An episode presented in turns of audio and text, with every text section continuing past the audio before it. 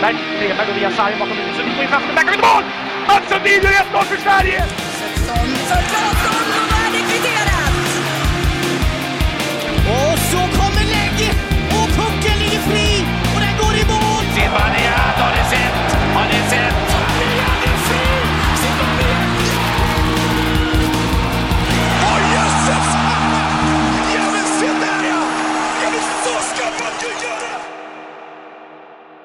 Vi säger välkomna till avsnitt 125 av podcasten Sarg ut.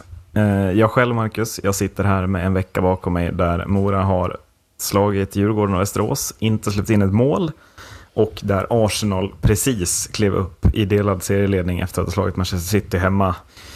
Segervisken är stor, eh, så att jag är liksom på en sån plats där man så få gånger på en säsong är som idrottssupporter, eh, på liksom toppen.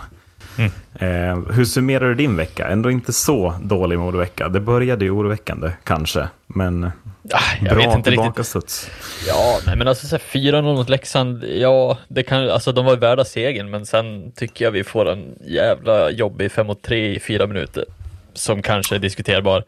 Ja. Ehm, det var nog ett och annat uh, glåpord som slängdes där, både, både Kalin och uh, Valle Walterholm åkte väl nästan dit på uh, ja, unsportsmanlike eller någonting, men uh, ja, nej, det, jag hade, jag hade något liknande ord ska jag säga. Eh, Eh, Jag har två spaningar snabbt från SHL. Vi ska komma tillbaka till Leksand och förklara Mm. själv. Men den här veckan. Mm. Eh, Leksand åker upp till Örnsköldsvik, vinner, slår sen HV hemma. Är inte den här veckan ändå det...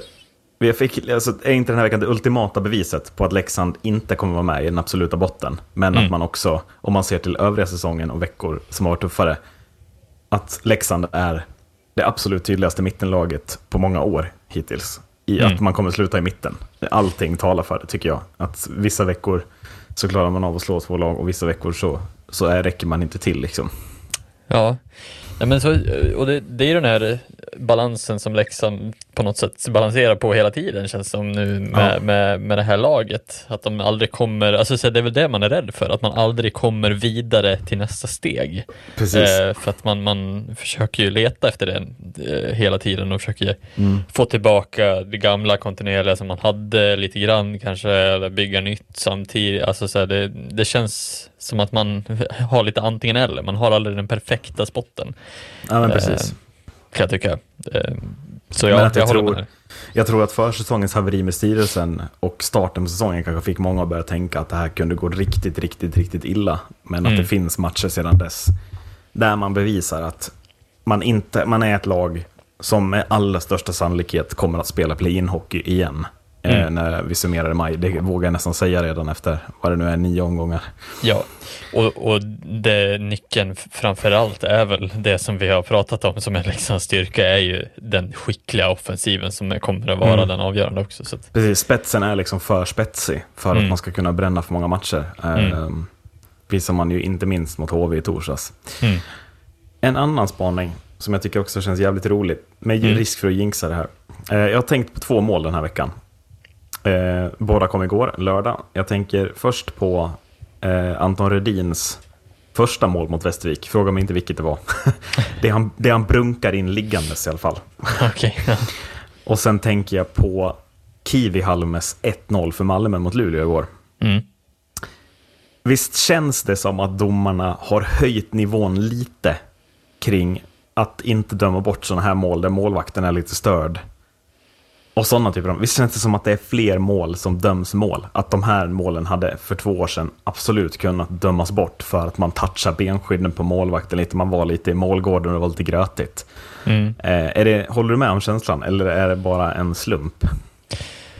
Jag, För visst har vi inga bortdömda mål för något sånt här än, som jag har nej, noterat i alla fall. Nej.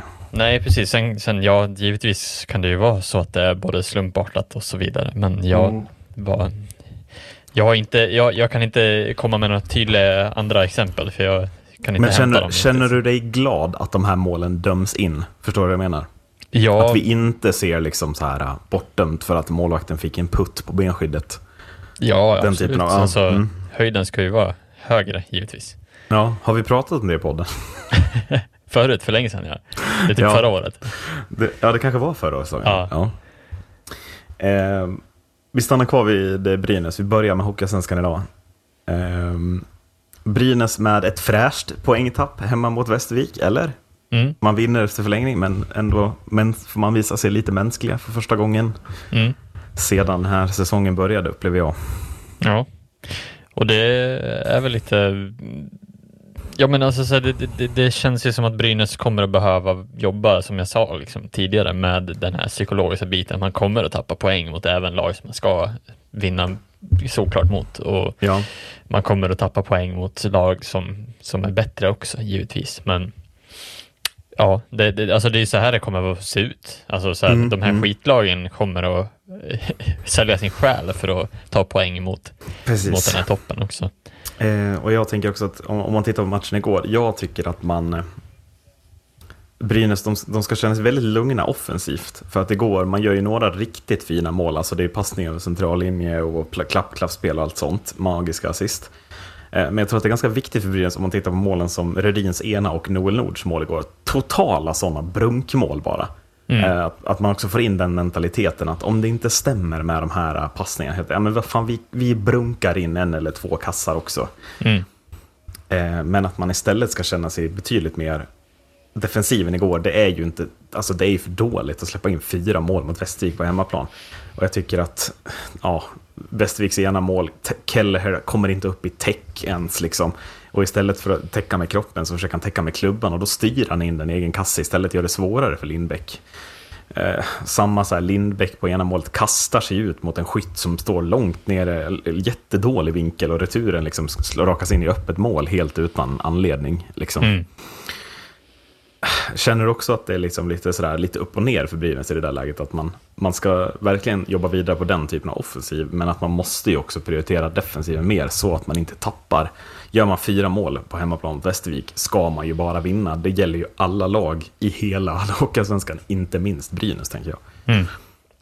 Nej, men det, och, och, och det största alltså misstaget som jag tror många storklubbar gör när det är sådana här eh, typer av matcher är att man tror att man ska spela fin hockey mot sådana här motstånd.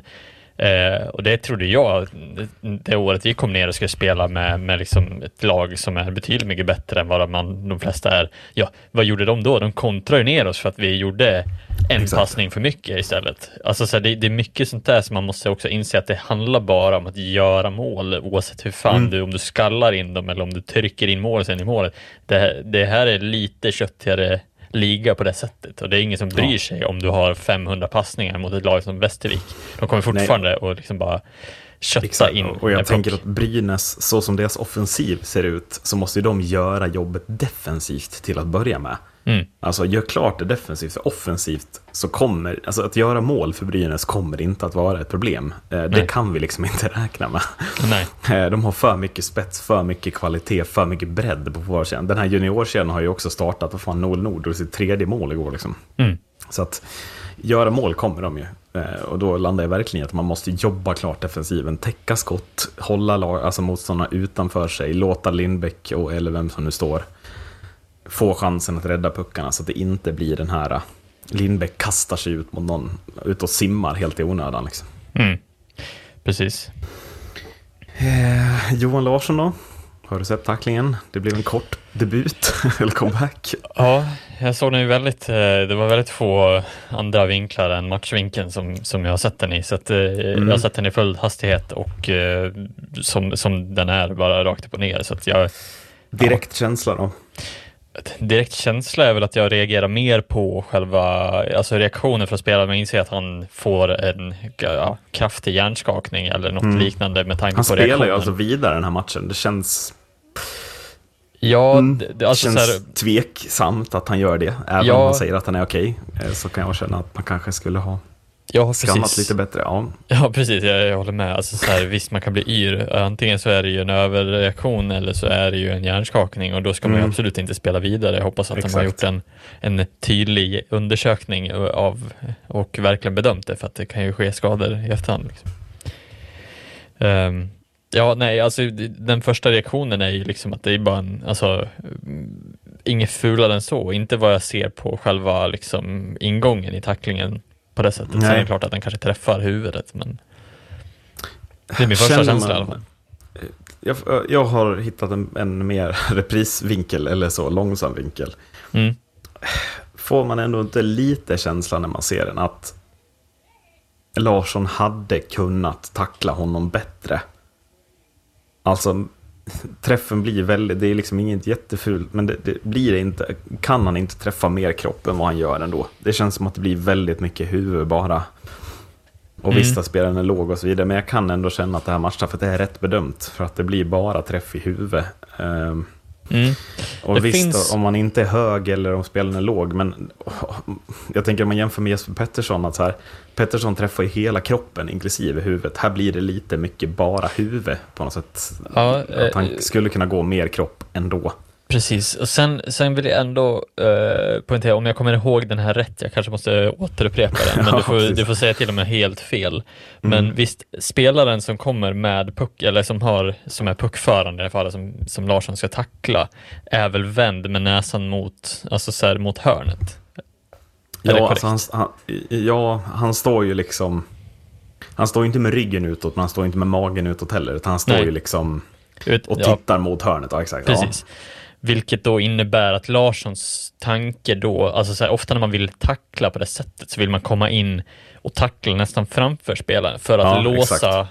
klubba och att han ska kunna åka framåt. Mm, så det, alltså därav så tänker jag att Larsson har en helt korrekt eh, alltså intention eller eh, syfte med den.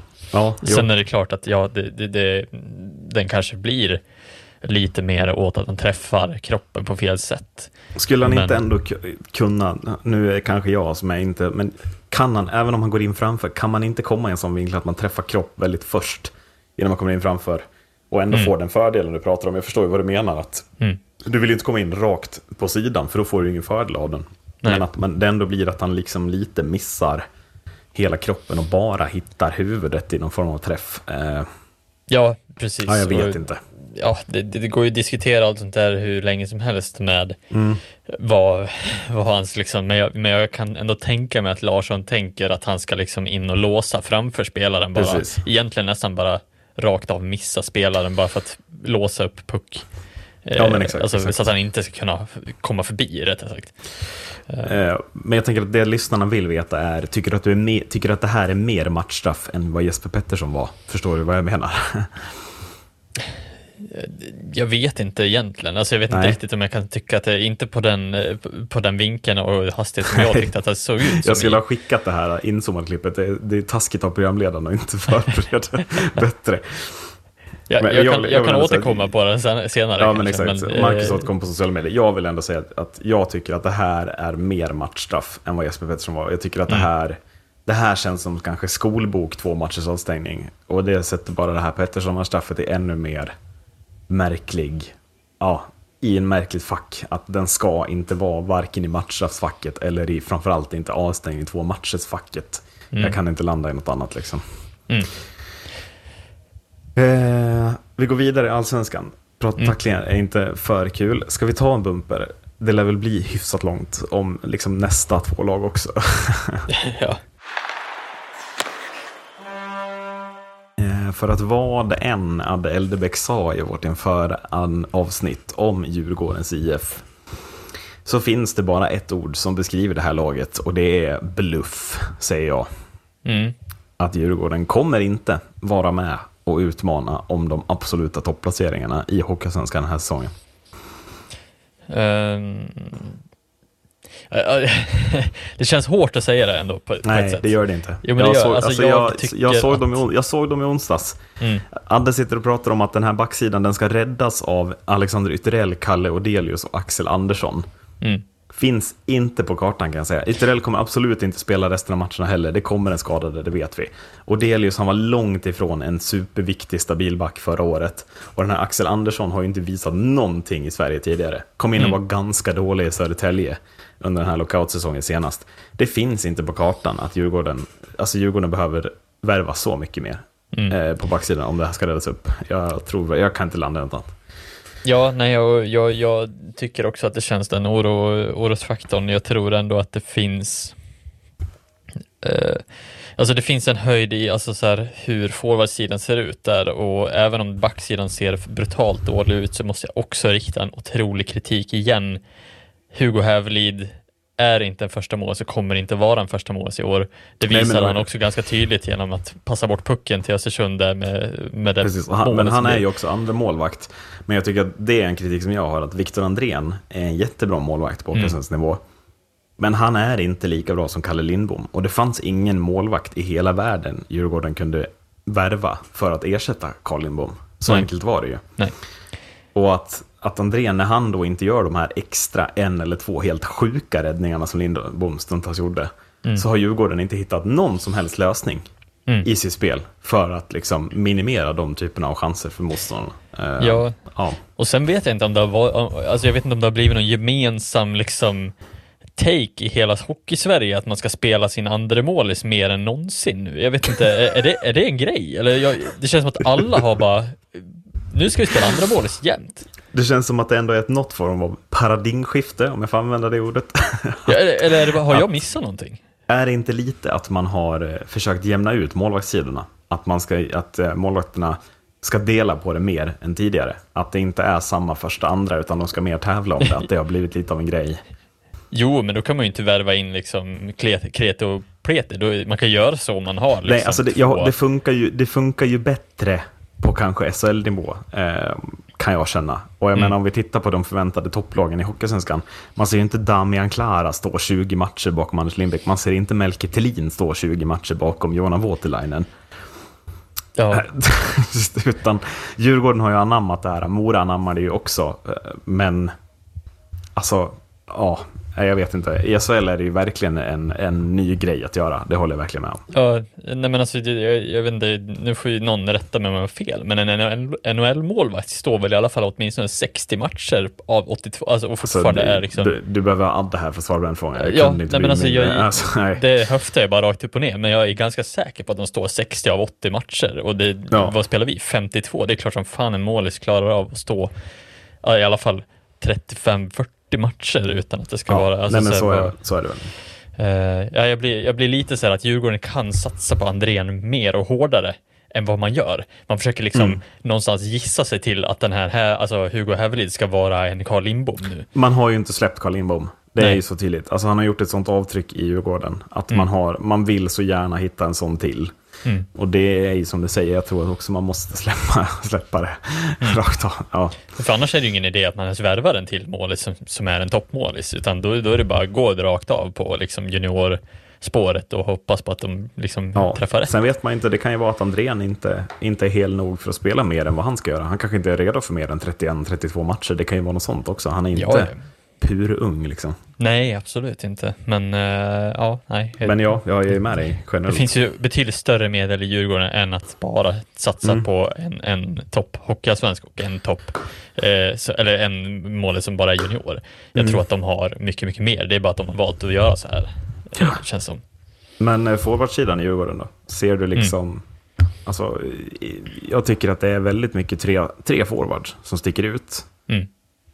Jag tycker att det är givetvis Linus Klasen, jag tycker att det givetvis är Marcus Kryger Mm. och jag tycker att den här Victor Nilsson fortsätter att gå från klarhet till klarhet som en av ligans liksom lätt topp 20, 30-20, alltså en av de bästa forwardsen i ligan. Det är riktigt bra alltså. Mm.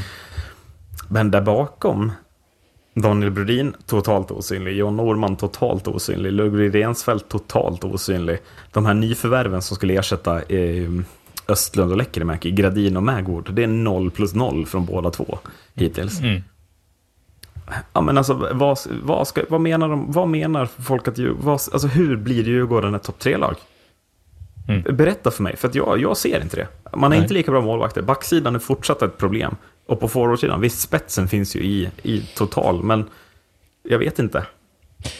Ja, nej, alltså, och det, det är ju en stor fråga just nu i alla fall. Det känns ju som att för, för John Nor- Norman tycker jag ser betydligt piggare ut i år än han gjorde Och förra Brodin, året. och Brodin tvärtom, ser Ja. mycket, mycket mer slöare ut istället. Ja. Ja, precis. Och sen är ju frågan om de här äldre spelarna, mer rutinerade, är så pass rutinerade att de vet att vi, de kommer att ha en startsträcka som är, alltså så här, vi kommer träna tungt, vi kommer köra för att liksom maxa sin performance senare.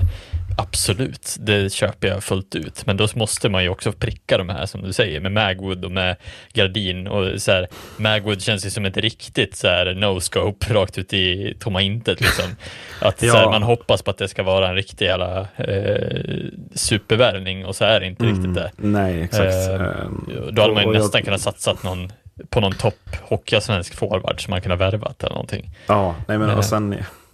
Jag, jag vet liksom inte... Har Djurgården en sån startsträcka i år? Förra året köper jag helt att man hade det. Det var mycket nytt lag, många Mm. rutinerade som skulle anpassa sig till hockey som skulle ha spelat där. Men nu kan de i den här ligan. Daniel Mm. Brodin vet ju precis vad som gäller och ändå är han osynlig. Liksom. Mm. Jag vet inte. Ja, och då, då är det väl det enda som landar i mig och det är väl den fråga jag vill ställa hela tiden är ju alltså coachfrågan. Mm. Rakt av också. Alltså så här, nu förstår jag att backsidan är dålig, men hur Vad kan man få kul. så lite output på den här forwardsidan? Nej, och, och jag ska berätta varför. Eh, nu, nu ska du få. Om du hade varit tränare, Marcus, och så hade du haft Linus Klasen i ditt lag. Mm. Vilka två spelare hade du satt ihop honom med i ditt lag? Ja, Marcus Kryger och Daniel Brodin eller Norman eller vem Ja, eller kanske. Marcus, Kry, Marcus Kryger och Olle Liss. Vad tror du om Ja, det? Olle Liss också för den delen. En målskytt som du ska spela fram och en riktigt drivande center som ger dig utrymme. Mm. Vilka spelar Linus Klasen i samma kedja med på, i matchen mot Mora? Alltså lycka till. Ta upp Elitproffsbytet om du vill. Du kan gissa, alltså, om du inte vet det, du kan gissa hur länge du vill. Ja, eh, jag vill nog inte ens gissa på den, tror jag. Magwood? Nej, men alltså, äh, nej, nej, nej, nej, det hade ju varit, bra, det hade ju varit okej i sammanhanget. Linus Klasen kliver alltså in i den här matchen tillsammans med Emil Berglund och Albin Greve. Mm. Men alltså hur kan man vara så dålig coach att man använder Linus Klasen på det sättet? I någon Mm. slags brunkarline ska han vara någon slags framspelare. Jag menar, är det något jag har sagt om Albin Greve i den här podden så är det väl att det är en pers- person totalt utan slutprodukt. Du kan Mm. ge honom hur många lägen som helst. Han gör max fem mål på en säsong. Han har det inte i sig att göra mål eller assist. Det är för Mm. dålig slutprodukt. Du kan ju inte ha Linus Klasen bredvid, bredvid de här två om du vill få ut poäng av Linus Klasen. Då har du ju Mm. bara chansen att ge Klasen poäng i powerplay. Ett powerplay som ser helt okej ut, där de ju ger chanser till Liss och de här. Men alltså, jag, jag sitter ju bara och är glad när de möter Mora, men jag, jag kan också, det är liksom, jag, jag vill ju hoppa ner i båset och liksom ge honom en örfil och bara kom igen nu, vad fan håller du på med? Det är Djurgården du coachar liksom. Ja, jag, jag, jag håller ju helt med. Vi har ju ställt den frågan hur, ja, ända sedan, sedan förra året. Liksom, vad är det som händer i liksom formationsförändringar och ja, det ska liksom tänk, det ska uppfinnas nya hjul liksom. Så här. Man bara, kom in i matchen, spela det bästa laget du kan ställa på isen i den första och andra kedjan, sen skiter vi i vilka som ställs på isen i tredje och fjärde, de ska bara spela 0-0 i det här laget. Alltså så här, det känns lite som att de försöker liksom, nu ska vi ha mål över hela banan över hela tiden liksom. Jo, men Fast också om du, aldrig. har, om du har typ så här Anton Gradin som inte har gjort ett enda poäng, som ändå är en målskytt, det visar han ju ganska tydligt förra säsongen. Sätt han med Klasen då, få igång honom. Klasen kan ju stå och ma- mata mackor från 40 meter som ger Gradin skottlägen liksom. Mm. Det är inget, han gör ju ingenting för att få igång de här spelarna, utan Gradin och Magbo, de krigar på i fjärde line med Fredrik Schlyter och tror att det ska hända något därifrån. Mm. Det blir bara en, alltså, en belastning för Djurgården, som Ja. de inte kan använda. Alltså, Ja, men alltså, ja, alltså, det är sån syn på Johan Garpenlöv. Som någon, alltså, han ska ju coacha ett division 2-lag. Skicka ner Mm. han i Wings eller vad de heter. Det är ju där han är hemma liksom. i Wings. ja. ja, och det är ju mest bara för att vi vill ju inte att Djurgården ska vara kvar här nere heller på ett sätt. Nej, men- alltså, så här, man, någonstans man vill- vill man ju att det ska liksom lyfta lite, men Ma- Jag vill ju att lag utmanar Brynäs det här året. Hittills Mm. är det bara ett lag som har visat någon, någonting som tyder på det. Och vi är nio, åtta omgångar in. Kan något lag förutom Björklöven liksom kliva fram? Eller ska det bara vara en lång väntan på att de här två lagen ska mötas i final och Brynäs ska vinna med 4-2 och gå upp igen? Det orkar inte jag. Nej. Jag orkar inte med det scenariot. Ge mig någonting att Nej. tro på Ja, liksom. och speciellt när man har den, den potentialen i det laget som Djurgården har och materialet för att göra det offensivt. Sen kan man Ja. bygga defensiven över tid, Ja, absolut. men det man kan också, om man in. spenderar mer tid i anfallszon så behöver man inte vara lika mycket i defensiv zon. Mm. Det är lite dit jag vill också. Sälja av den där Magwood så har ni ju fan råd med en hel ny backsida förmodligen. Ja, exakt. Ja. Eh, ett annat lag eh, som kanske blir lite svårare att prata om som någon form av syn eller bluff nu då efter 5-0 mot Nybro idag. Men Södertäljes inledning på den här säsongen. Man har ju sett, man hade ju hoppats på lite mer. Eller är det här laget som är slow starters i år? Är det det vi tror? Eller vad tror vi? Ja, nej men alltså så här, jag, jag är ju ändå inne på att jag tror att de behöver ha lite tid för att komma igång. Um, och Videll också tycker jag alltså så här, ser bra ut, men som ändå liksom behöver ha jag tror att de behöver några matcher innan de kommer in i kostymen. Jag tror också att hockey, alltså så här, det känns som att i år, det blir en konstig start i år. Och jag tycker också att det känns lite på, alltså dels spelarna, hur, få- alltså, hur lagen spelar, hur, alltså man ser de här nya alltså, division 1-lagen som har sina gamla lag, känns som att de har kommit in mycket, mycket mer i kostymen bara för att de känns mer samspelta. Och spelar bara så simpelt som de ska göra mot de här lagen. Alltså det känns lite som att de andra lagen försöker spela så som de gjorde i slutspelet förra året eller i, i förra säsongens liksom grundserie och inte riktigt kommer dit än. Jag tror också att alltså så här, det, kommer att, det kommer att lösa sig för vissa lag. Jag tycker att SSK är mer åt det hållet att det kommer att lösa sig Ja. i slutändan. Sen är det ju också så här en frustrationen över den här jävla haltande tabellen som är liksom 1, 2, 3, 4, 5, 6, 7. Det känns som att det är liksom Ja, också så här att det kan vara fyra, skilja tre matcher mellan vissa lag är också Brynäs har alltså spelat fyra matcher hittills. Ja. Eh, Mm, det är ju Ehm, liksom, man vill ja, ju precis. skjuta sig själv i huvudet när man säger det. Nybro Vikings på sju. Eh, Mm. eh, det, ja. jag, jag kan tänka, tänka mig att det också är en liten så här, att det kan skilja så pass mycket i matchvana för Ja. vissa lag redan nu. Ehm, och sen vet man ju inte om, om, om, om det kan vara andra saker som påverkar, men jag tycker Ja, att det känns som att SK har har någonting att hämta, även flera lag också. Jag tror inte att Kalmar och Nybro kommer att ligga kvar där uppe så mycket Inte längre Almtuna tid. heller väl? Nej, men absolut. Nej, Almtuna men om man, säger, om man säger så här på Södertälje då. Alltså förlora mot Mora i premiären. Mm. Mora har haft förluststatistik på Södertälje länge nu. Det är någonting i Moras spel som passar Södertälje uppenbarligen. Sen åker man och dyngslår Östersund. Bara hur lätt som helst. Torsk hemma mot Västerås i förlängning. Alltså, kan hända. Inte så farligt. Sen kommer den här veckan då. 4-1 mot Almtuna. Totalt rättvist Almtuna-seger. Och sen torsk hemma mot Kalmar. Blev det, tror du, det totala wake-up callet för Södertälje? Att okej, vi går in i oss själva, vi är bättre än så här och sen kommer man ut 5-0 Nybro.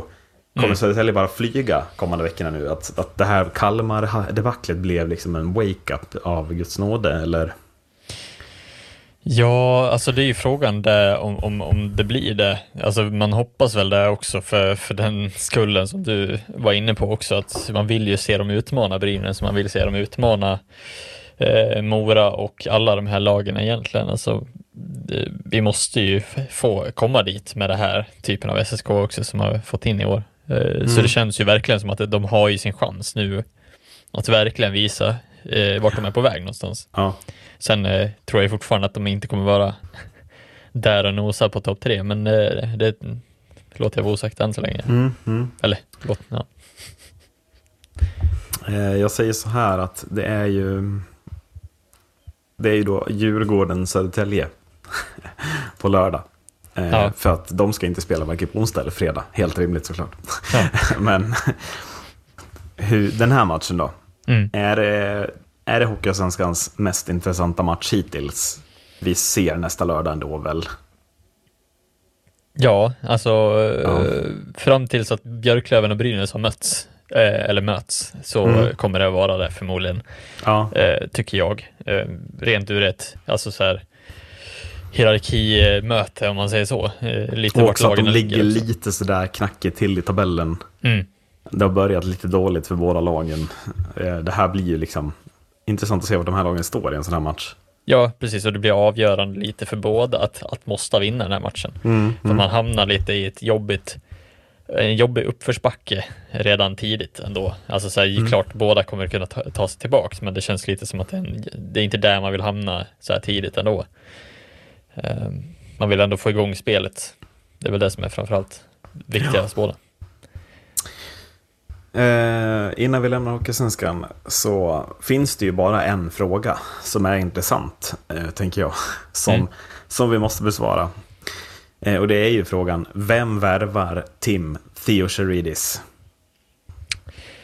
Ja, Som ju är årets värvning, alla kategorier, oavsett lag, oavsett liga, oavsett vad, men den här backen med namn som en grekisk filosof har alltså gjort 11 poäng för Kalmar hittills och är ju på egen hand anledningen till att Kalmar har tagit så här många poäng överhuvudtaget. Skulle jag vilja påstå. Och jag kan inte se att en spelare med den här renommén har ändå varit i liksom allt ifrån, eh, vad heter det, EC, alltså ganska bra lag i SHL. Kalmar kommer väl att sälja den här spelaren och göra en hacka på honom. Inte nästa vecka, det fattar jag också, liksom. men någon gång. Och, och vem tar honom då? Är det en SHL-klubb som pungar upp och slår Hockeyallsvenskan? Eller är det en, liksom likt Brickley-situationen, är det en Hockeyallsvensk-klubb som kommer ta den här spelaren? För i sådana fall så skriker det väl Djurgårdens IF Ja. att, att det är han som ska gå dit. Eh, Men då lär ju också Djurgården ha något slagläge, eller? Ja. Nej men ja, det, det är väl det. Alltså så här, vad hade vi för andra bud på? Det var ju någon jag sa, eller var det, nej, det var inte den här spelaren som jag sa. Jo, det var det han. Var det jo, det var han, du sa, det var han du sa till Djurgården och du sa han till Björklöven också när vi Ja. snackade om det i chatten. Ja, det kanske var. Ja, nej men eh, då kanske jag hade rätt. Men det var någon till som jag också nämnde. Men det, det, alltså den här är ju, ja, klockren, offensiv back. Eh, också verkar vara helt okej defensivt också. Eh, så att ja, varför inte? Eh, och det kommer ju vara runt decemberhållet som man bör liksom sikta på. Jag tror att Djurgården kommer att behöva frigöra eh, antingen kolla vad sponsorerna säger eller vad, vad det nu är. Ja. Men, Djurgården Ja. sitter väl fortfarande i situationen att man betalar löner för Ludvig Hedström, Alexander Falk och Cameron Schilling. mm, Tre spelare som inte kommer finnas med i Djurgården i år, mm. tror jag. Och då är ju frågan, ja, får man, får man något lag att värva dem? Frigör man ju pengar automatiskt. Men då ska det ske också. Alltså, Ja. Alexander Falk är inte purung, han kan ju sitta och bara ta lön om han vill. liksom. Ja. Jag vet inte, men får man iväg de här spelarna är ju också ett sätt att frigöra pengar för att värva en sån här spelare. Det är väl någonstans det som blir till, men Mm. ja. Att var, alltså var, Theo Saridis slutstation den här säsongen blir ju fortfarande den absolut mest intressanta. För eh, han kommer ju inte spela i Kalmar i, 50, i 52 omgångar, det kan jag inte tro. Liksom. Nej, eh, och sen är det ju frågan också, alltså den här taktiska eh, pusselbiten också av Alltså så här, vilka lag kommer att vilja gå för honom bara, alltså så här att Björklöven vill väl säkert också gå för vissa värvningar bara för att inte få få dem att gå till andra. Alltså så här, sen är det klart att de måste se till sina egna behov givetvis, men det kändes lite som att det var så med Modo eh, året förra året, att det var väldigt många av topplagen som var på samma typer av spelare. Precis. Ehm, och sen Modo har ju gjort, om man ska berömma Modo, men, men man har ju haft en plan för Brickley. Dels att hålla honom borta från de andra topplagen förra året, men också en plan att du ska vara en av våra sex backar om vi går upp. Eh, Mm. Och liksom hittat, gett honom en bra försäsong, gett honom motivation. Han är ju ändå bra i tredje backpar på SL-nivå nu. Mm. Och det är väl inte orimligt att man, någon vill göra med Theo Charidis också. Jag ser bara inte riktigt Brynäs ta honom. Så som Nej. Brynäs har bytt sin backsida. Jag tror man kommer gå från ett ännu dyrare namn. Och då känns det som att det är Björklöven eller Djurgården som står näst på tur. Ja, det ska ju till att Brynäs köper sätt. upp alla värvningar och låter de andra sitta på bänken som är sämre. Mm. Ja. Eh, likt HV eller någonting. Men alltså det, det är väl typ det som jag ser i så fall att, Mm. att Brynäs har. Men jag tror ändå att alltså både Björklöven och Djurgården har ekonomiska medel till att utmana om den här värvningen om det Mm. nu blir aktuellt sen i december och framåt. Kan ju Eh. inte låta bli heller att tänka på vilken otroligt, otroligt, otroligt bra värvning det här skulle vara för Mora. Men det lär väl vara helt onödigt att drömma, antar jag. Ja, Då lär ni spela på uterink tror jag, för nu lär ni sälja. Då lär vi sälja arenan, ja precis, för år med honom. Mm. Ja. Ja, ja, ja, ja, ja. Är- Supporterliran, kom igen. I ett alternativ, alternativt universum så hade det varit en jävligt bra värvning till Mora. Det hade varit, det hade varit. Nu lär vi prata SHL. Ja. Och jag tänker att eh, hur mycket man i sin, eh, sina hockeyälskande dagar, i sina Leksandshatande dagar har njutit av misstag från Jon Knuts, hatat Jon Knuts, eh, liksom på något sätt låtit honom vara nidbilden för allting som är dåligt med Leksand som man själv tycker i en extremt subjektiv situation. Eh, så går det ju inte att vi eh, liksom, det går ju inte något annat än att bara så ställa sig på ett knä och ta av hatten lite för den bedrift som han igår passerar i Leksand med mest spelade matcher någonsin för klubben. Va? Eh, och i stort sett varenda minut han har gjort för Leksands IF har han ju gjort från de två lägsta kedjorna. Eh, som tredje center eller fjärde center dessutom. Eh, en unik spelare på många sätt. Eh, ja, jag vet inte. Du, kommentar. Vad, tänk, alltså, vad kände du? Det gick, alltså, jag kände ändå att jag, jag, jag tänkte att jag inte skulle känna någon glädje över alls, men jag blev, blev ändå lite så här, ja, fan vad han förtjänar Jon liksom. Mm. Ja, alltså jag kan väl sitta här och hata han för att han gjort det så bra mot Modo tidigare eller någonting Det var väl den enda gången han var spetsspelare. Det var väl i det kvalet. Leksands Ja, bästa spelare. var, var det bröstade in typ målet eller någonting. Ja, Men, eh, jo, det gjorde väl det är en flera annan. Ja, men det, alltså, jag tycker att det är otroligt imponerande alltså, av, av den aspekten att det är så ovanligt på ett sätt idag att eh, klubblag spelare, alltså spelare som verkligen håller kvar till sitt klubblag och verkligen spelar hela, alltså, Mm. hela sin karriär. Det är så pass ovanligt idag så att det känns som att det blir ännu mer imponerande idag att han har gjort Mm. så många matcher för samma klubb. Ja, Det är men och sen också som- liksom, blir... vik, vikten för honom att så här, varenda spelare som har kommit till Leksand har han stått längst fram och berättat så här är det i Leksand. Mm. Förberett dem på allra bästa sätt liksom.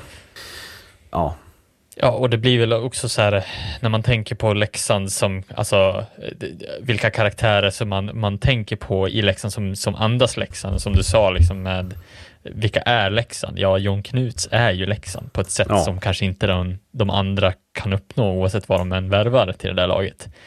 Eh, och, och det är ju någonting som man måste liksom, alltså det blir ju nästan en status som är åt, åt Joel Lundqvist hållet i Frölunda, att det ska, alltså så här, en karaktärsspelare som egentligen inte spelar någon roll eh, vad han än gör på isen. som du kan sätta in var som helst och 100%. han kommer att leverera det Ja. som du vill ha ut av honom. Ja, det är Ja, precis. så. Han, han, kommer täcka puck med ansiktet om det behövs. Liksom. Ja, alltså det, är det. det, det är sådana spelare som man vill se i ligan och som man vill se i lagen.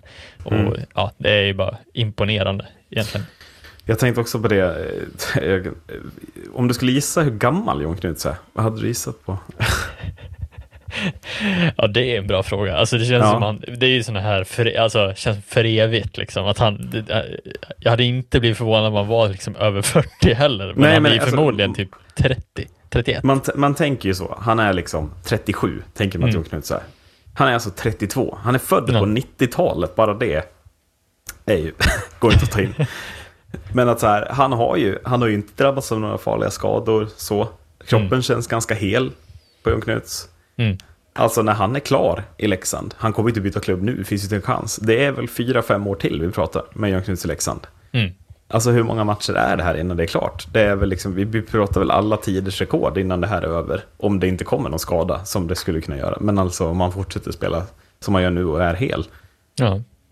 Och jag menar, då det, blir det ju ännu sjukare liksom, om man ser till att han har haft så många lägen när han var typ 27, 28 i sin prime.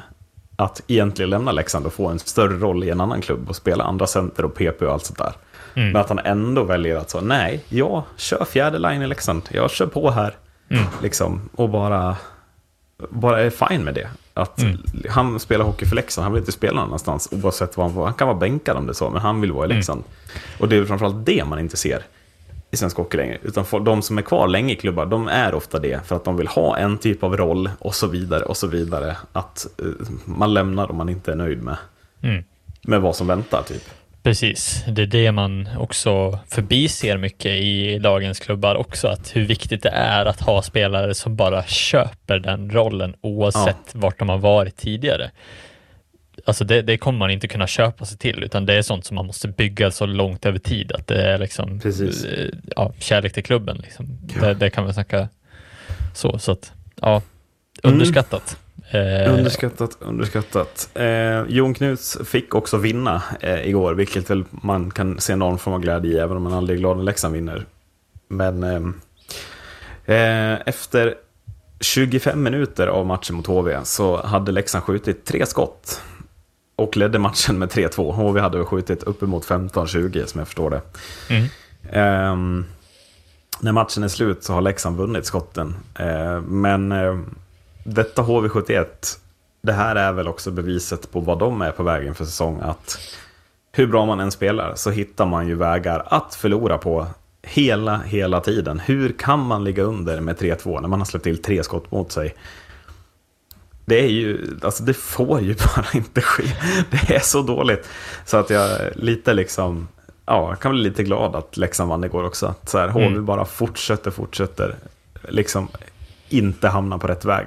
Eh, Mm. utan den här satsningen på vad de nu har valt att göra, det är finnar och det är det ena efter det andra. Mattias Tedenby ska vara någon slags spetsspelare. Ja, eh, fortsätter ju bara att skicka dem. Ja, HV ska ju vara glada att Oskarshamn är så fruktansvärt dåliga, för att annars är det ju de som har den där jumbopositionen. Så enkelt Mm. är det ju.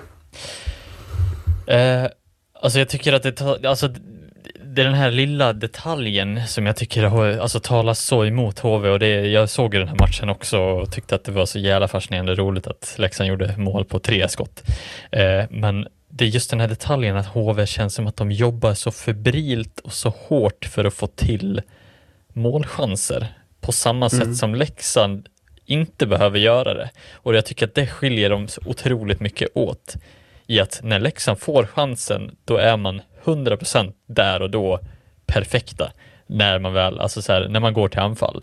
Och, och jag tycker att HV, eh, lite på desperation, ja givetvis så eh, tycker jag väl ändå inte att, det, att Leksand förtjänade att göra mål på exakt alla tre så. Nej, nej, nej, Men- absolut. Men det, just, ta- det säger ju någonting om, om HVs situation och läge, att så här, det är så dåligt som HV mår just nu. Eh, Precis. Och, och, och det blir lite det här att ja, man jobbar så hårt och får inte ut någonting. Och då måste man fundera, vad är det som inte kommer, Ja, alltså, exakt. kommer Och ut andra också, också det här hur dåligt HV mår. Att när Leksand gör 3-2 på sitt tredje skott, fem minuter in i andra perioden. Det, alltså är det någon gång som man ska känna att nej, vi ska fan ha det här. Alltså fan i mig alltså, vi ska ha det här. Vi fortsätter nöta på nu. Från minut fem i andra perioden, innan andra perioden är slut, har alltså Leksand skjutit 20 skott till. Mm. Mer än ett skott till minuten har Leksand skjutit efter det här. Mm. Och när liksom andra perioden är slut, eh, så, så liksom, ja, då, då leder väl till och med, då leder Leksand skotten. Det står alltså tre, Leksand, eller HV skjuter 12 i första, då skjuter minst ett till igen. Alltså, det står alltså 3-13 i skott efter fem minuter i andra. Leksand leder skotten när andra perioden är slut. Mm. Och det om något är väl ett bevis på hur dåligt man mår. När man så fort släpper in det här målet, ja då ger man bara upp. Nej, men alltså nej, inte idag heller. Nu orkar vi inte längre. Och släpper iväg den här matchen till 5-2 Leksand. Ola Alsing är dessutom nära att göra hattrick. Eh, Det kan ju bli 6-2, 7-2 det här. Alltså det är, Ja. det, det är liksom... Det, alltså man hamnar ju i så fel spiral med spelare som inte presterar, spetsspelare som inte är tillräckligt bra och ett psyke som faller sönder vid alldeles för enkla motgångar. Alltså man är ju med i matchen. Det är 3-2. Det är en halva matchen kvar. Man har alla chanser i världen att vinna den här matchen. Om man låter Leksand vara bara rinna iväg och vara överlägsna. Jag, jag fattar inte, jag fattar inte, jag fattar inte. Vad är Nej, men som- det är ju ett, det är ju ett tydligt bevis på att man, man tror ju inte på vad man eh, håller på att göra där ute på Precis. isen överhuvudtaget. Och det är väl alltså så här, och då, då sitter man ju inte heller på så här att man är orutinerad som lag. Det är, det, alltså, det är inte ett nytt hockeyallsvenskt lag som har kommit upp heller, utan det är liksom så här, de här spelarna som är i det här laget, det är ju rutinerade proffs på heltid. Mm. Alltså Anton Strålman spelar för fan i den där backsidan. Ja. Hur kan man misslyckas så fatalt alltså så här med, med det materialet som man har? André Pettersson, givetvis har man väl en massa finnar, men det är, Mm. alltså, jag tycker mycket handlar om att så här, man inte kan, kan eh, utilisera, ja, svårt ord, men eh, jag tycker mycket landar i hos Thomas Montén och det är ju där som du har varit på tidigare också, att det känns bara som att de, de har inte någon form av plan i vad de försöker göra där ute. Ja, och jag tycker också att Kent Nubbe Norberg kommer ju undan alldeles, alldeles för enkelt. Eh, alltså, han bränner pengar. Han bränner pengar, bränner pengar, bränner pengar. Och han bränner ju pengar på luft, typ. Mm. Eller på liksom legoknektar som hade hittats för mycket billigare pengar i allsvenskan om de hade velat. Och Mm. någonsin kollat till den ligan liksom. Ja, jag vet inte. Eh, jag känner bara att det är, det är ett sånt totalt haveri på väg att hända. Eh, och HV, vi har prat, nu har vi pratat om dem i varenda jävla avsnitt sen vi började här. Men det går ju inte att inte prata om det som är på Mm. gång att hända. Alltså, visst, man kanske ska nämna Oskarshamn, men där är det ju bara ett totalt mörker. Alltså där är det ju bara... Där är, har ju verkligheten kommit ikapp Oskarshamn. HVs verklighet, det är bara HV som fortfarande tror att de är ett topplag i SHL. Alla andra fattar att det här är ett bottenlag. Och då ska psyket vända. Ja, jag vet inte hur det ska vända, men... Ja. Eh, Elias Andersson, Wavers, hur sugen tror du han är på att komma till HV? Nej, men alltså... Är det, ja, ska man bränna så mycket pengar igen då? Ja, kanske. Jag vet inte. Men det är ju klart att det är en bra värvning. Och nubben lär ju spendera de pengarna. Mm. De bara spenderar ju och spenderar. Alltså, så, det är ingenting som stoppar dem. Alltså, jag, ser, jag ser HV vara på väg mot en ekonomisk kollaps. Mm. Om man åker ner igen.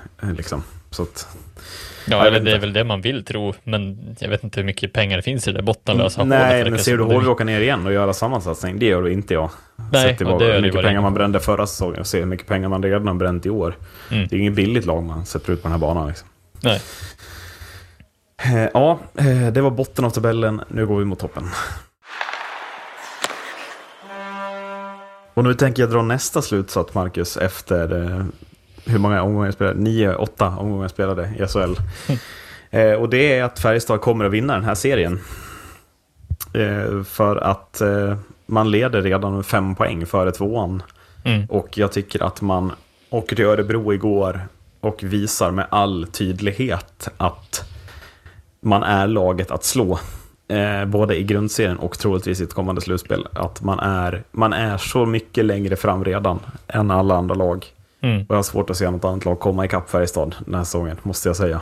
Ja, nej, jag håller med. Det känns ju som att de har en stabilitet och en grund och en idé och en... Och en spets. Och en spets. Och det är hej och hans moster. Till och med en andra mål som är bättre än alla andras första mål. Liksom. Ja, men alltså, det Alltså är att- framförallt det, det reagerar man ju på. Målvaktssidan i fjol kändes ju halvsvag. Mm. Uppgraderingen där är ju Mm. femstjärnig på många sätt. Det är väl liksom två femstjärniga målvakter som står. Typ. Ja, precis. Eh, som hade kunnat platsa till vilken annan första uppställning som helst förmodligen. Ja. Eh, ja, nej, alltså det finns ju, finns ju så många saker att prata om i, i Färjestads både välmående men också spel som, som bara ser fantastiskt ut på så många sätt. Och hur, hur skarpa de är i att skapa chanser och skapa alltså, mål på tål. Alltså, så här, det är ändå inte, det är inte målrik match det här heller. Det blir 2-1 eller något sånt där. Men det, just tålamodet också, Färjestad, så här, vi vet att vi gör bra saker, vi kommer att fortsätta göra bra saker. Det var ju som Magnus Nygren sa när de förlorade enda matchen, typ i år. Mm. Eh, Att så här, vi vet att vi är bra, vi gör det bra. Sen förlorar vi idag, det är bara otur. Idag, så här, nästa så kör, kör vi bara och det är ju samma sak här. Ja. Alltså de vet att de är bra. Det, där också. alltså så... Alltså visst, det blir 2-1, men skotten är 16-34 till Färjestad. Man vinner Mm. skotten i sista perioden med 14-4. Detta gör man bort, på bortaplan mot de som ligger tvåa i tabellen. Ja. Mm. liksom, det är ju bara en, en, liksom, en lång styrkedemonstration där Örebro med en stark defensiv och ett bra målvaktsspel visar ju också att de blir ju att räkna med långt i den här säsongen. Mm. Eh, Men, men att det är någonstans är att man bara går och väntar på att Färjestad ska avgöra den här matchen. Eh, och liksom, när inte spetsspelarna gör det, ja, då får Joel Nyström kliva fram från backposition då, smälla in den. Eh, första målet för säsongen. Liksom. Mm. Och det är så Färjestad ser ut i år. Att Mm. man, man är djupa, man, kan ha, man har liksom scoring ner i fjärde line och tredje back bara om man vill. Det är liksom bara ett totalt kollektiv eh, som går mot ett mål och det är att vinna serien och vinna slutspelet. Och jag, det finns ingenting, ingenting som talar emot det. Inget annat lags prestationer, inget liksom... Ja, det är ju liksom att tio spelare ska bryta benet och Thomas Midell ska liksom hamna i någon slags skandal. Jag vet, jag menar, det, det krävs ju, det kommer ju krävas helt sjuka proportioner för att Färjestad inte ska vara med minst i final, som jag ser det. Mm. Eh, Att något lag måste ju höja sig nästan 50% upp från vad de är nu. Ja. Ja, jag eh, har också svårt, just i, i dagsläget, absolut. Eh, Ja. Svårt att se något annat lag. Det känns som att de har den bästa starten, de har den bästa kontinuiteten hittills. Mm. Eh, men ja, det, det är ju en lång serie också. Det ska ju spelas 52 omgångar. Eh, jag ser ändå Frölunda och de här Örebro, och, alltså så det finns ändå potentiella utmanare, men just nu så, så är det mycket, alldeles för mycket fördel för Färjestad just nu. Men om man tittar på luckorna de har fyllt då. Mm. Man har identifierat att eh, vi har för dålig målvaktssida och man har Mm. identifierat att man har, vi måste nog ha en bättre andra center. Pang vips, här är Legacy, här är Lindblom, här är Tomasek. Ja. Ja. liksom, vi löser problemen. Och, Ja. och liksom, Theo- Theodor Lennström har lämnat. Hur mycket har vi inte hyllat honom? Han, han, han saknas ju inte ens. Nej. Seriens bästa back saknas inte ens. Nej. Och det är liksom, bara det är lite störande kanske. Ja. att så här, ja, kan ju också vara den balanspusselbiten som de behövde, att inte Ja. ha för mycket fokus på, på att en Verkligen. spelare behöver vara så bra. Eh, mm. Alltså för, att- för att lämna utrymme till andra spelare. Nu är Magnus Nygren där också, så att, men ja, det, är- det, det finns ju så många saker som, som, som de gör bra bara. Eh, om man ser liksom, om man tittar motståndarna, Frölunda åker upp och torskar i Modo. Jag vet inte, du får säga vad, liksom, Modo ligger trea nu. Mm. Du får säga vad du vill, men Modo kommer ju inte utmana Färjestad om att vinna någon, någon serie. Liksom. men eh, om du, matchen, var Frölunda liksom bättre än Modo? Eller var Modo värd att vinna? Alltså hur, hur såg du matchen? Alltså det måste ju kännas bra som Modo-supporter. Man ser ju inte riktigt Modo halka ner och vara med i bottenstriden heller, så som det ser ut nu kanske. Alltså, jag, jag skulle säga så här. Vi är otroligt bra på att överleva stormen Mm. när vi behöver. Och när vi slår om till att vara ett bättre lag i en viss period. Alltså typ andra perioden som vi gör igår är ju den bästa jag har sett Modo spela. Punkt. Mm. Alltså, det, det, är där, det är där vi vinner matchen och det är där som vi liksom, alltså där är vi bara bättre än Frölunda. Det trodde jag inte jag skulle få se någon, någonsin den här säsongen. Eh, och framförallt inte mot ett Frölunda som är så bra, eh, tycker jag, och som har visat att de verkligen är en utmanare för, för topp fem eller topp tre, Mm. som man ändå har blivit tippade som. Liksom.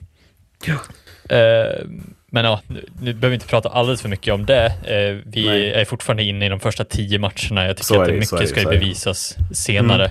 Men ja, jag är imponerad. Det är mina korta ord om den Mm. Men, matchen. men börjar inte serien sätta sig rätt mycket? Jo, man inte se ganska tidigt att botten, det kommer vara troligtvis Oskarshamn, Malmö, HV, Linköping. Leksand Mm. kommer troligtvis hamna i mitten. Vi kommer se topplagen Färjestad, Örebro, Frölunda kommer vara där uppe. Luleå, Mm. Skellefteå, Timrå är väl de här mer outsiderna. Vad de har att hämta. Jag menar Timrå med en bättre producerande första kedja.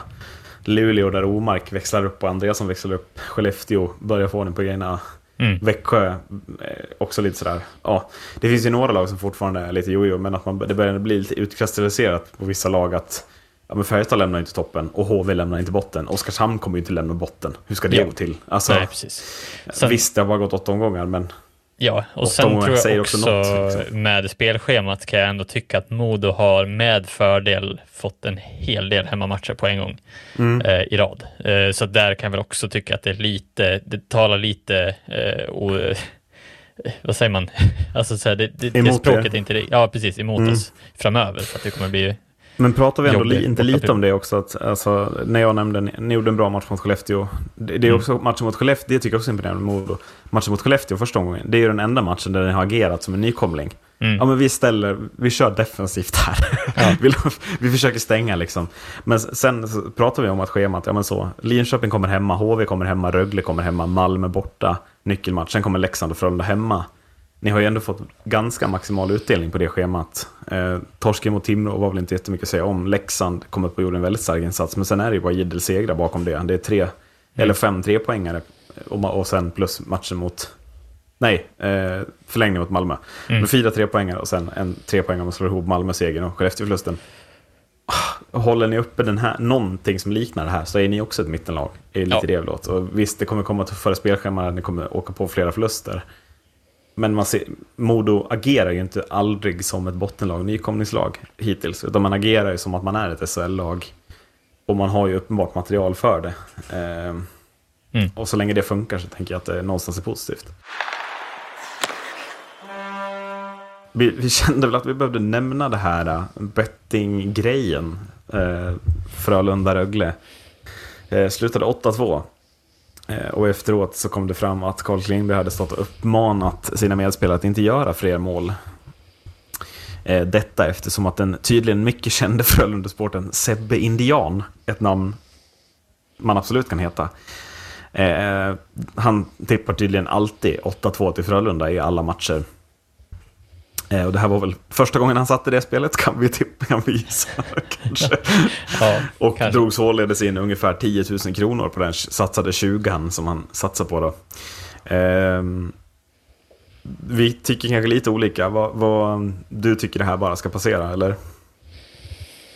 Alltså det är väl klart att det inte ska passera. Det är väl klart att det ska tas på allvar för att det är ju alltså så här, nu, nu ska väl också kontexten vara i att Klingberg säger det här utåt till media också. Inte bara att uppmaningarna kommit från båset att det har snappats upp där heller, utan han, Nej. han gick ju ut också efteråt, eh, vilket också är klumpigt av honom själv, kan jag tycka.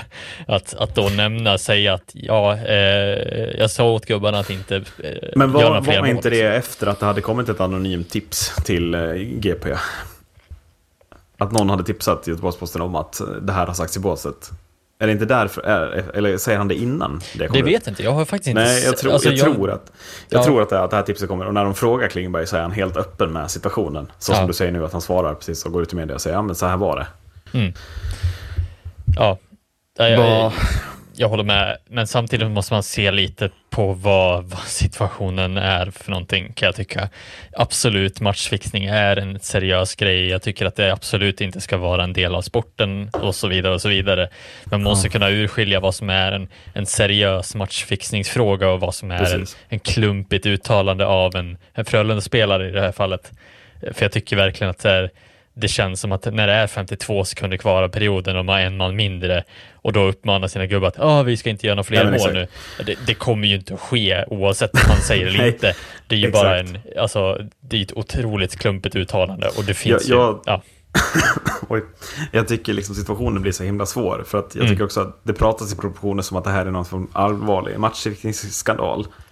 Och det kan vi ju inte påstå att det är. Matchfixningsskandal hade ju varit och de hade gjort upp på förhand vad matchen skulle sluta. Mm. Och då tror jag också att Sebbe Indian hade nog tippat mer än 20 kronor på att det skulle bli 8-0 eller 8-2 liksom. ja, Men jag kan fortfarande tycka att sett till hur allvarligt man ser på det här, sett till hur viktigt det är att med sådana pengar i omlopp det är att allting som ens närmar sig någonting att göra något för ett spel, att man kanske ändå måste stänga av Klingberg någon match för att tydligt markera att minsta lilla övertramp är superallvarligt. Förstår du vad jag menar? ja, jo absolut. Jag menar den här, alltså varningens finger ska ju höjas, absolut. Och Ja. det tror jag att han redan har insett själv, att det var en otroligt dum grej att kanske vara rolig inför lagkamraterna, oavsett om det var det eller vad han nu sa Ja. ut i media. Så handlar det ju mycket, mycket mer om att det är för att han tycker att han är lite rolig förmodligen och ska Mm. vara lite så här, ja men det är klart, det är ju också en liten så här solskenshistoria som det kallas också, att så här, ja Sebbe har ju förmodligen inte vunnit en krona utan bara spenderat Uh, nej, men alltså, undra varför han inte har vunnit. Ja, nej men precis. Alltså, Det, det, åh, ja. det märks att det är ju väldigt speciell, alltså så här, det behöver inte ens liksom, det är ju en speciell tippning att tippa varje match eh, i flera år. Mer än så Ja. behöver vi inte säga. Men alltså Nej, det, men det är ju 8-2 sker ju aldrig om man har sunt förnuft. Liksom. Det är ju fortfarande att Carl Klingberg är ju tydligen en vän till den här. Här, eller liksom, Mm. de har ju någon form av, det är lite det jag kan känna att så här, min polare ska dra in. Mm. Ja. Står Klingberg och väntar på en swish på fyra lax då, eller fem lax? Mm. Jag tycker ändå att det blir den här... äh, Ja, men alltså så här, om det ändå står 8 2 talan när jag boxplay, varför ens säga något? Alltså, Mm. tro, han, det är ju liksom... Kan, är det så skämtsamt bara att han säger det på skämt? Att, tänk, att han står och tänker på Sebbe Indian i båset med 51 sekunder kvar kan jag känna också lite... Bara Mm. det gör att han förtjänar en avstängning. Att, här, vad vad fan, var glad med den lagkamraten istället för att stäng, stå och tänka på din polare som kommer dra in 10 lax. Liksom. Är, det inte, är det inte en otroligt dålig matchfixningsaffär att gå med Sebbe Indian på en tippning på 8-2 och få betalt för att få den? Kan vi bara, alltså bara namnet Sebbe Indian. Jag, Mm. jag kan inte sluta säga namnet för jag tycker att det är så otroligt dåligt. Ja, men det är, han, vad är vad den heter? Sebastian Karlsson tror jag han hette Ja, i någonting fall. Men det är ju Sebastian i alla fall. Ja, Ja. det är ju ett, det är ett smeknamn liksom som har, har kretsat där i... Som förmodligen. måste sluta användas, är liksom konsensus i den här podden. Sluta kalla den här personen för Sebbe Indian, för det, det är för dåligt jävla smeknamn. Liksom. Ja. Eh, Men av vad landar du i då? Tycker du att Klingberg ska få någon avstängning? Eller räcker det med en liten varning att det har varit ute i media? Eller? Alltså jag tror att så länge man har fått spelarna att förstå allvaret kring det, jag tror Mm. att Klingberg också har insett sitt misstag, så tycker jag att det har gjorts, alltså man kan göra en, eh, man kan absolut göra en symbolisk för, för att visa utåt att det här, vi, vi ska inte nämna sånt här överhuvudtaget. Jag tror att de flesta Mm. spelare fattar det också. jag tror inte någon Ja. Fattar Sebbe Indian det? Nej, jag skojar. Nej, men alltså det, alltså det blir ju lite konstigt om... om de inte skulle förstå att det är ett allvar.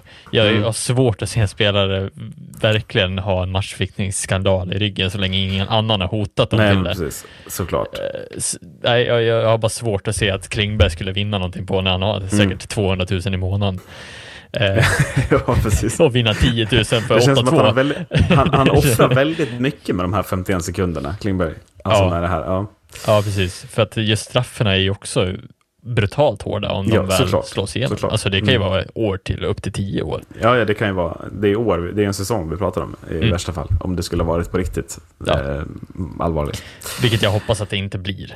Nej, det hoppas inte jag heller. Jag tänker kanske bara att jag hade kanske gillat att man ger honom typ två matchers avstängning och typ visar att så här, mm, vi förstår att det här troligtvis var ett litet skämt, men det är så här allvarligt vi ser på det. Alltså, Ja.